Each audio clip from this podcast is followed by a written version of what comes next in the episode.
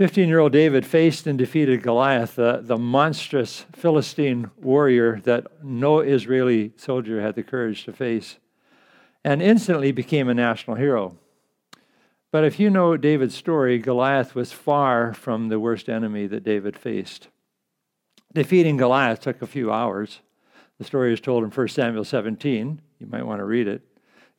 But uh, 1 Samuel 18 to 28 tells quite a different story. Uh, it's only about 10 pages in your Bible, and you might want to read that too.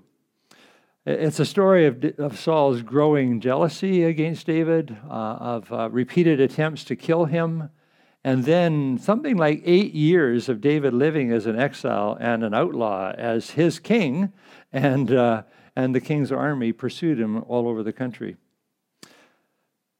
We too have been uh, facing a prolonged trial.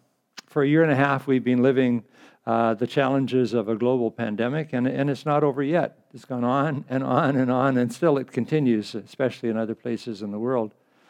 But the pandemic was not the first time we encountered protracted challenges, and it won't be the last.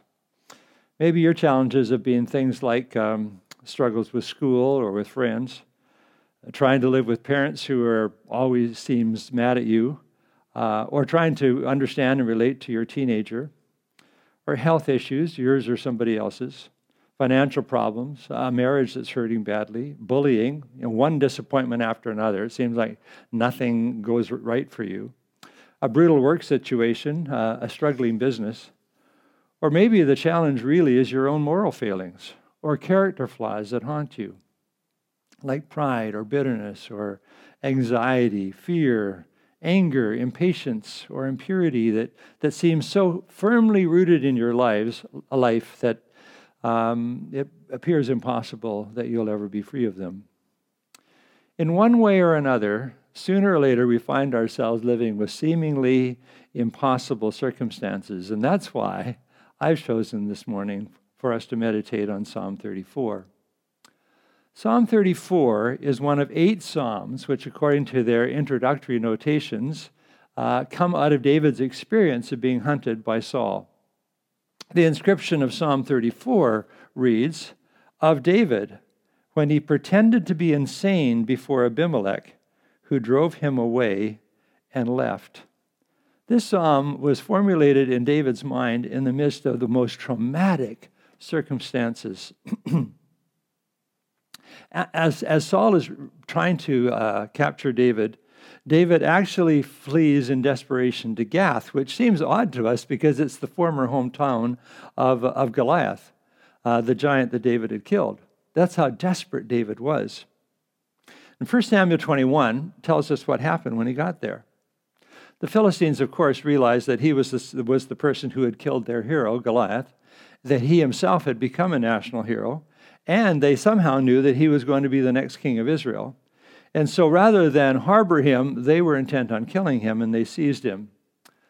Uh, 1 Samuel 21 tells us that because of this, David pretended to be insane and he acted like a madman. He made marks on the, on the doors of the gates and he let saliva run down his beard. And they thought, what, what, what's going on here with this guy? And he was able to escape to the cave of Adullam. Can you imagine how desperate that situation was? Yet, out of that extreme trauma, David wrote Psalm 34 and Psalm 56. And here in Psalm 34, he gives us an idea of how to respond when life gets really tough. In fact, we'll notice five things this morning from, from Psalm 34. You might have noticed in your Bible, there's a footnote that tells you that Psalm 34 is an acrostic. That is, each of its verses begins with a, uh, a successive letter of the Hebrew alphabet, except that uh, although the Hebrew alphabet has 22 letters and this psalm has 22 verses, David skipped the W and added an extra P. So we'll, we'll, we'll look at that later and figure out why he did that. So, what to do when life gets tough? The first thing to do, according to David in Psalm 34, is to praise continually. Verses 1 to 3. I will extol the Lord at all times. His praise will always be in my lips. I will glory in the Lord. Let the afflicted hear and rejoice. Glorify the Lord with me. Let us exalt his name together. Now, I need to say about Hebrew poetry, it's not about rhyme. Hebrew poetry is about parallelisms. It's about making a statement and then uh, succeeding statements building on that first statement, uh, either uh, amplifying them or contrasting uh, that statement. So here we have these three couplets, and notice that that um, David uses five words to amplify the idea of praise. He says, extol, which is to praise the Lord highly, praise, which is to express admiration for the Lord, glory, which is to be, take our, our pride is in how great God is, glorify, which is to praise Him extravagantly, and extol, which is to raise Him on high. I think the word that has captured my attention the most might be this word glorify, although when I memorized this years ago, uh, my New American Standard Bible said, Oh, magnify the Lord with me. I once heard the well known uh, Baptist pastor uh, John Piper talk about magnifying the Lord. And he, he talked about the difference between using a, uh, a microscope and using a telescope. He said, in a microscope, we see tiny things and we make them uh, uh as though they, we make them appear big. And he said, unfortunately, we do this in life. We take tiny things like uh, things of lesser importance, like money or possessions or popularity or position or recognition uh, or fame, and we magnify them and make them appear as though they're important. And of course, uh, then uh, we, we worship them, which is idolatry. On the other hand, with a telescope, we take things that are actually huge, that appear tiny, and we can see them and realize that they are actually huge. For example, um, Betelgeuse uh, it appears in the night sky as a tiny speck. In a telescope, uh, we can actually see that it is huge. In fact, it is one of the largest stars that you can see with your naked eye. It's the right shoulder of, of Orion. It's the right shoulder of, of Orion in the constellation. And it's 700 times bigger than the sun. And if you can believe it, 14,000 times greater. When we magnify the Lord, we worship Him, we perceive and acknowledge how humongous He is. He is huge. He's the infinite, eternal creator of the entire universe. He is the perfectly loving and absolutely just God of heaven and earth who became one of us in order to rescue us. Oh, magnify the Lord with me. Now, what first gripped me, I think, in these three verses uh, in Psalm 34 years ago, and what grips me still, is actually when David praises God. I will extol the Lord at all times. His praise will always be in my lips. In other words, when things are going well, when things are not going well, when we're elated, when we're deflated, when we're strong, when we're exhausted when we're encouraged, when we're discouraged. I will magnify the Lord at all times. His praise will continually be in my lips. This is an invaluable response to trouble because when we remind ourselves how big God is, our problems tend to shrink to a manageable size. So, this is the first thing David is urging us to do in response to life when it gets really, really hard. The second thing is in verses 4 to 7 cry out urgently. Cry out urgently. I sought the Lord, and he answered me. He delivered me from all my fears. Those who look to him are radiant, their faces are never covered with shame. This poor man called, and the Lord heard him. He saved him out of all his troubles. The angel of the Lord encamps round those who fear him, and he delivers them. You notice verse 4, he says, I sought the Lord. Verse 6, this poor man called. But I love the words of verse 17 the righteous cry out, and the Lord hears them. Somehow, this expresses the urgency of the situation. All eight Psalms that David wrote during this period are desperate cries for help. And we can do the same when your marriage is coming apart, or you are failing at school, or your wife's health, or your husband's health, or someone you love is deteriorating, When there is some situation that is breaking our hearts, we cry out, Lord, help us, rescue us, save us. What can you and I do in desperate situations? We can praise continually, and it's so helpful, but we can also cry out desperately. When life gets hard, we cry out to God. We cry out to Him with all of our hearts. We tell Him exactly how we feel how afraid we are, how discouraged we are, how grieved we are. You can cry out to him any time of the day or night. He's always awake and listening. You can cry out to him with all the desperation that you feel. You're not going to overwhelm him. He's bigger than your situation. You don't have to worry about confidentiality or smearing somebody else's reputation or saying too much. You don't even have to worry about whether you are somewhat misrepresenting the situation to him in the midst of all your pain. He already knows the truth, the whole truth, and nothing but the truth. So cry out to him. And in all your crying, know this the angel of the Lord encamps around those who fear him, and he delivers them. Verse 7. Perhaps you know that when the Old Testament talks about the angel of the Lord, not just an angel, but the angel of the Lord, it is not talking about an angel, it is talking about God Himself.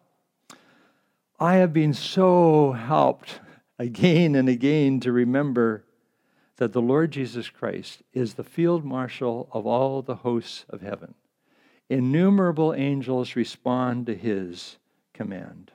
We catch glimpses of this in the book of Revelation.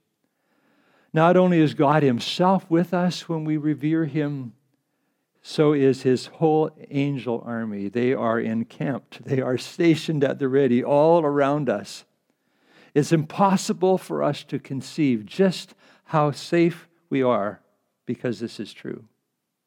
That means that whatever is happening to us isn't, isn't by chance, uh, isn't some kind of a fluke. Whatever is happening, God has allowed it to get to us for some good purpose because the angel of the Lord is encamped round about us. And when his purpose is completed, he will deliver us. In 2 Kings 6, there's an astonishing story about the prophet Elisha and his servant. The servant is freaking out because he gets up in the morning and sees that the, there's an enemy army encircling the, the, the town where he and Elisha are staying.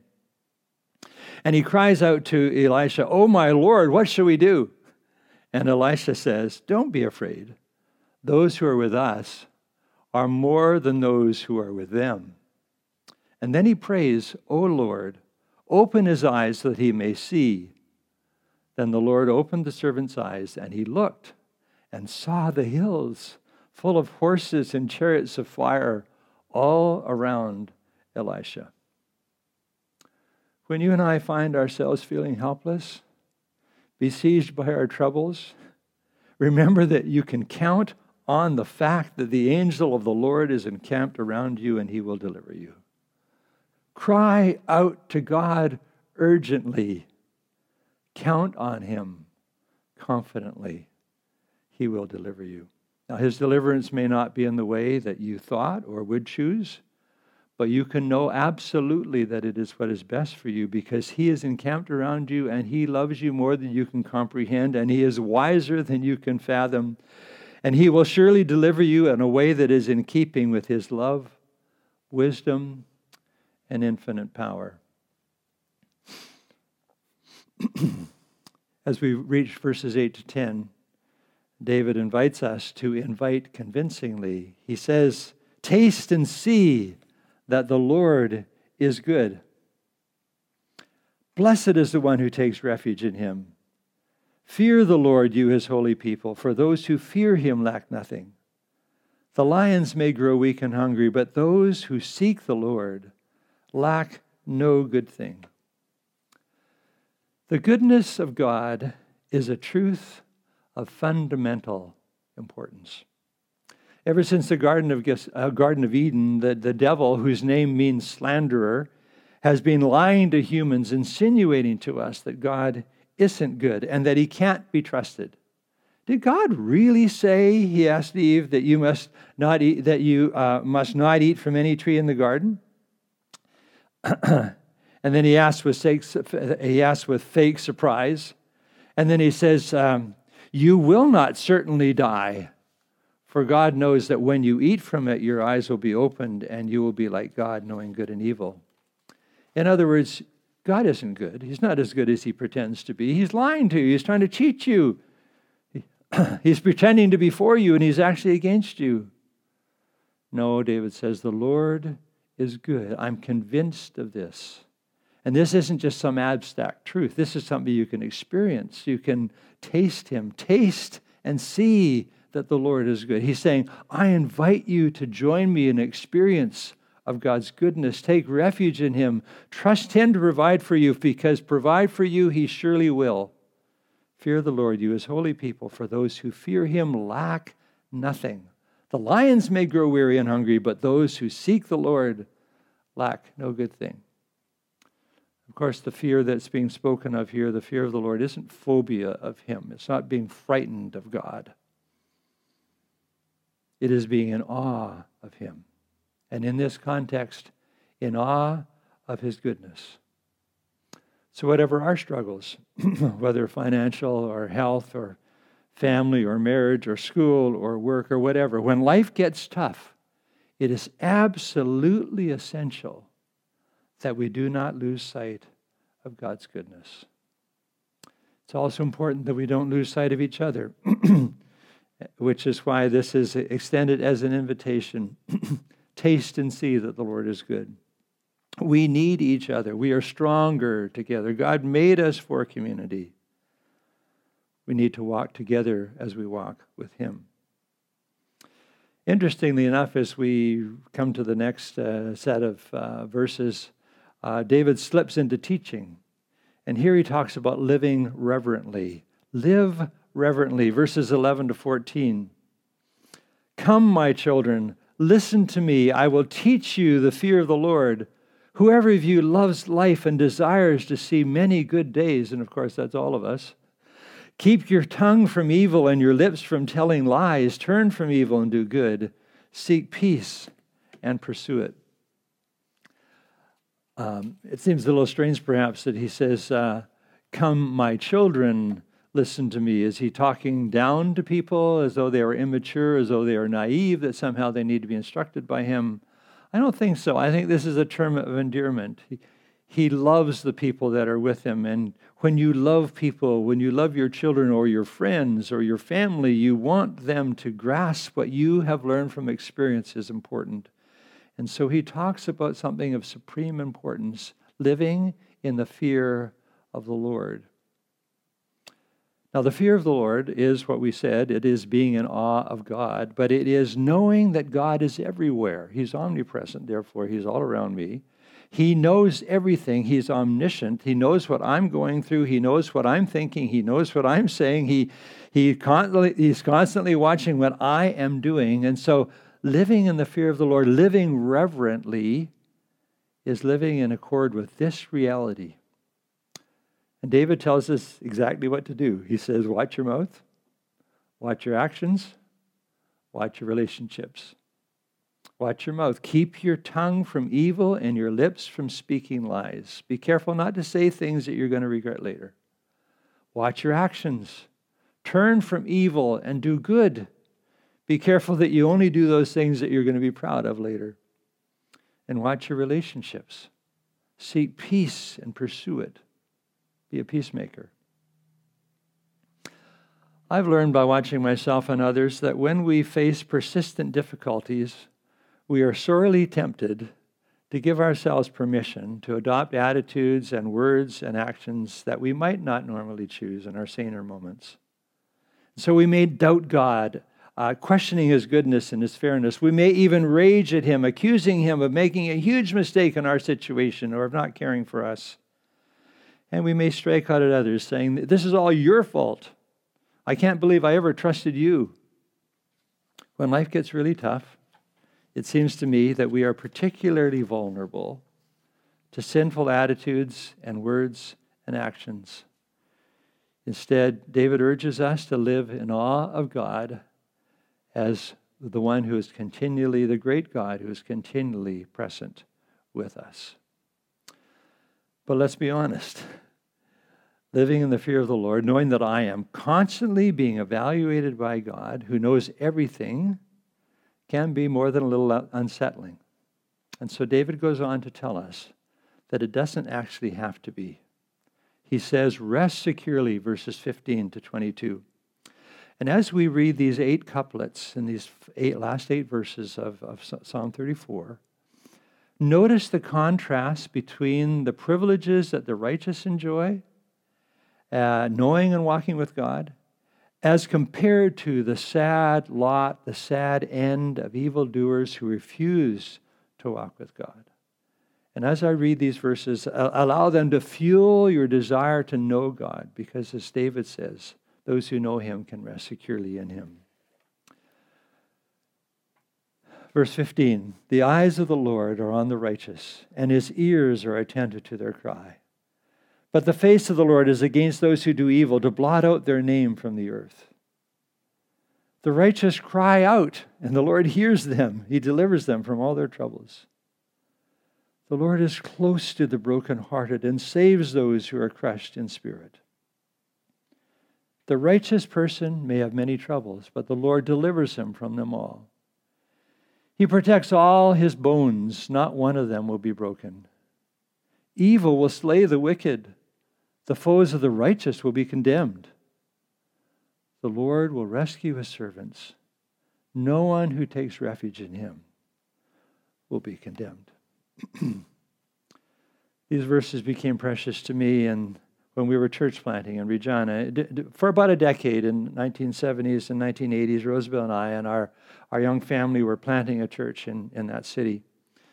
We went there with a carefully laid out plan, complete with goals to achieve at various stages along the way, but it was excruciatingly hard, even though God provided for us in astonishing ways. I, I wish I could tell you about some of those provisions as well as some of the difficulties, but probably need to make a longer story, this, uh, story short this morning. To say that every time another year rolled around that we'd been there, I was reminded how far we hadn't yet come. We had started in the spring, and as each new spring came, I, I became discouraged that we hadn't achieved what we thought we had achieved by that point. And finally, about five years in, I, I found myself in a black hole that sw- had swallowed me up. And I remember thinking that I didn't know where the bottom of that black hole was because it was so far above my head. I didn't know what to do.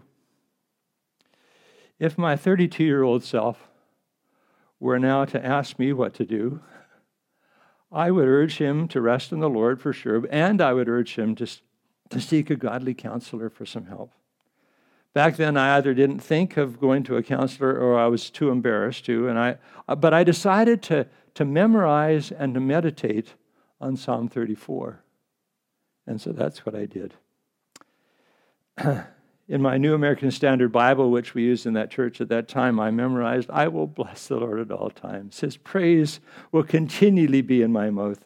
My soul will make its boast in the Lord. The humble will hear it and rejoice. Oh, magnify the Lord with me, and let us exalt his name together. And on and on through the whole psalm. Many times every day, for a long time, I proclaimed aloud those words and the rest of the psalm I meditated on them. I ruminated on them. I recited them. I sang them. I prayed them. I visualized them. And that's when Psalm 18 became precious. Psalm verse uh, 34, 18 became precious to me. The Lord is close to the brokenhearted and saves those who are crushed in spirit. I was brokenhearted, but the Lord was close to me. And he taught me that when he seems farthest away, that's when he's actually the closest. And with that assurance that he was close, I gradually rose to the bottom of the pit and continued to rise until I left that black pit behind. Now, please don't misunderstand me. I'm not saying that all depression is a spiritual problem, and I, if you just memorize scripture and cry out to God, you'll be cured. But I am saying that God is good and that He is close to you and to me when we are brokenhearted, and He saves us when we are crushed in spirit. He may use a variety of means for our rescue and for our healing, but He will surely do this very thing. Rest securely. We can rest securely in Him. Now, as we come to the end of Psalm 34, there's, there's one last indispensable piece to notice. I mentioned earlier that uh, the alphabet, Hebrew alphabet, has 22 letters and that this psalm is an acrostic, but that, that David left out the W, the Vav, and he added an extra P, a P at the end. So the first P, which comes in the correct order, is verse 16. And, and it's sobering. He says, The face of the Lord is against those who do evil, to blot out their name from the earth. The second P is added uh, at the last, and it's a marked contrast to the first P. Verse 22 The Lord will rescue his servants. No one who takes refuge in him will be condemned. The psalmist wants us to notice this stark contrast. On the one hand, just looking for my handkerchief here. On the one hand, the face of the Lord is against evildoers, blotting out their name. No matter how famous they are, they'll eventually be completely forgotten. On the other hand, the Lord rescues his servants who take refuge in him from ever being condemned. Now, the evil here are those who resist God and his servants. The righteous are those who fear God in the sense of living in awe of him. Now, if we're honest, we all have a problem. Every one of us, no matter how good we seek to be, has an element of the evildoer in us. We all resist God. We all too often make tough decisions, make life tough for other people. So, how can we be sure that we can rest securely in a relationship with God now and forever? The answer is actually in the second P.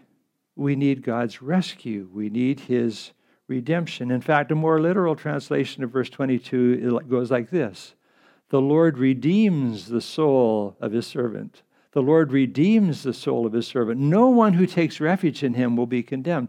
How does the Lord redeem the soul of his servant? Well, actually, the answer is found in the rest of the story.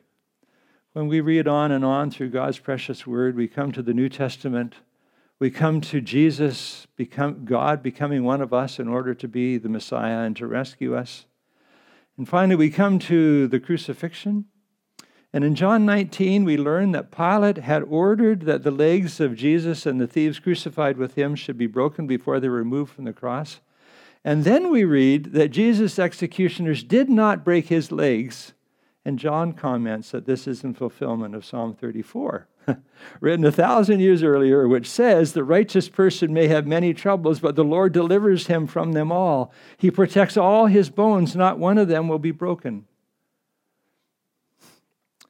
Jesus is the ultimate righteous one who experiences experienced many troubles. He experienced the ultimate trouble of taking our sins upon himself, paying the penalty that our sins deserve.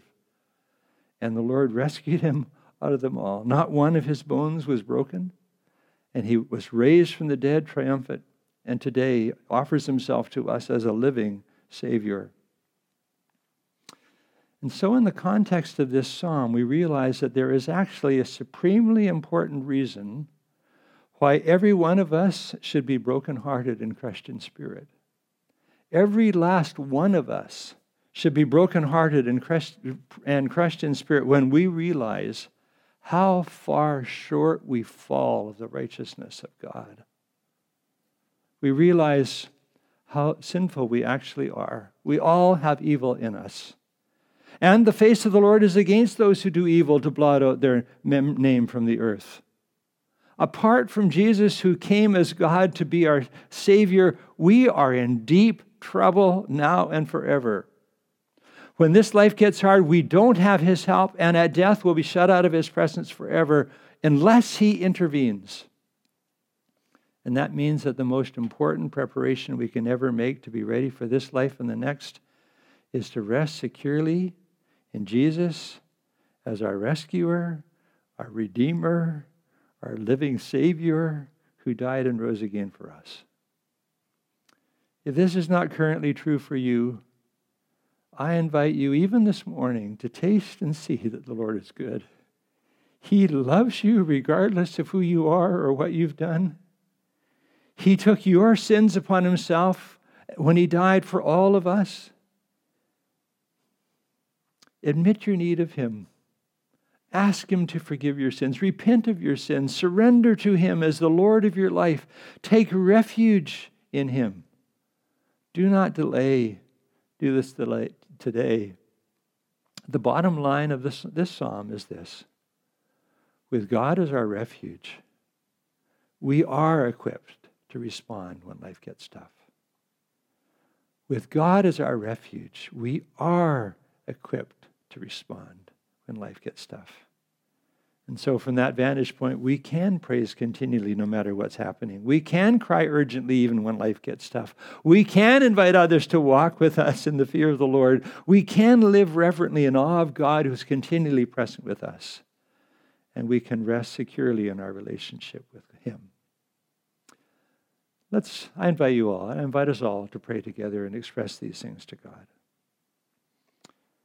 Lord God, we admit that we fall far short of your goodness. We all have evil in us.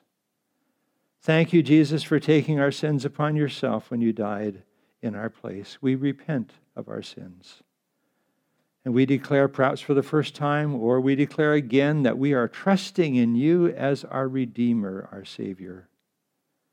And we ask you to help us to live in reverent awe of you. Regardless of whether life is easy or hard, we choose to praise you continually to cry out to you urgently when we are in need, to walk with others as we walk with you, and to rest securely because we know that you are good and you are near. In the name of the Lord Jesus Christ, we pray. Amen.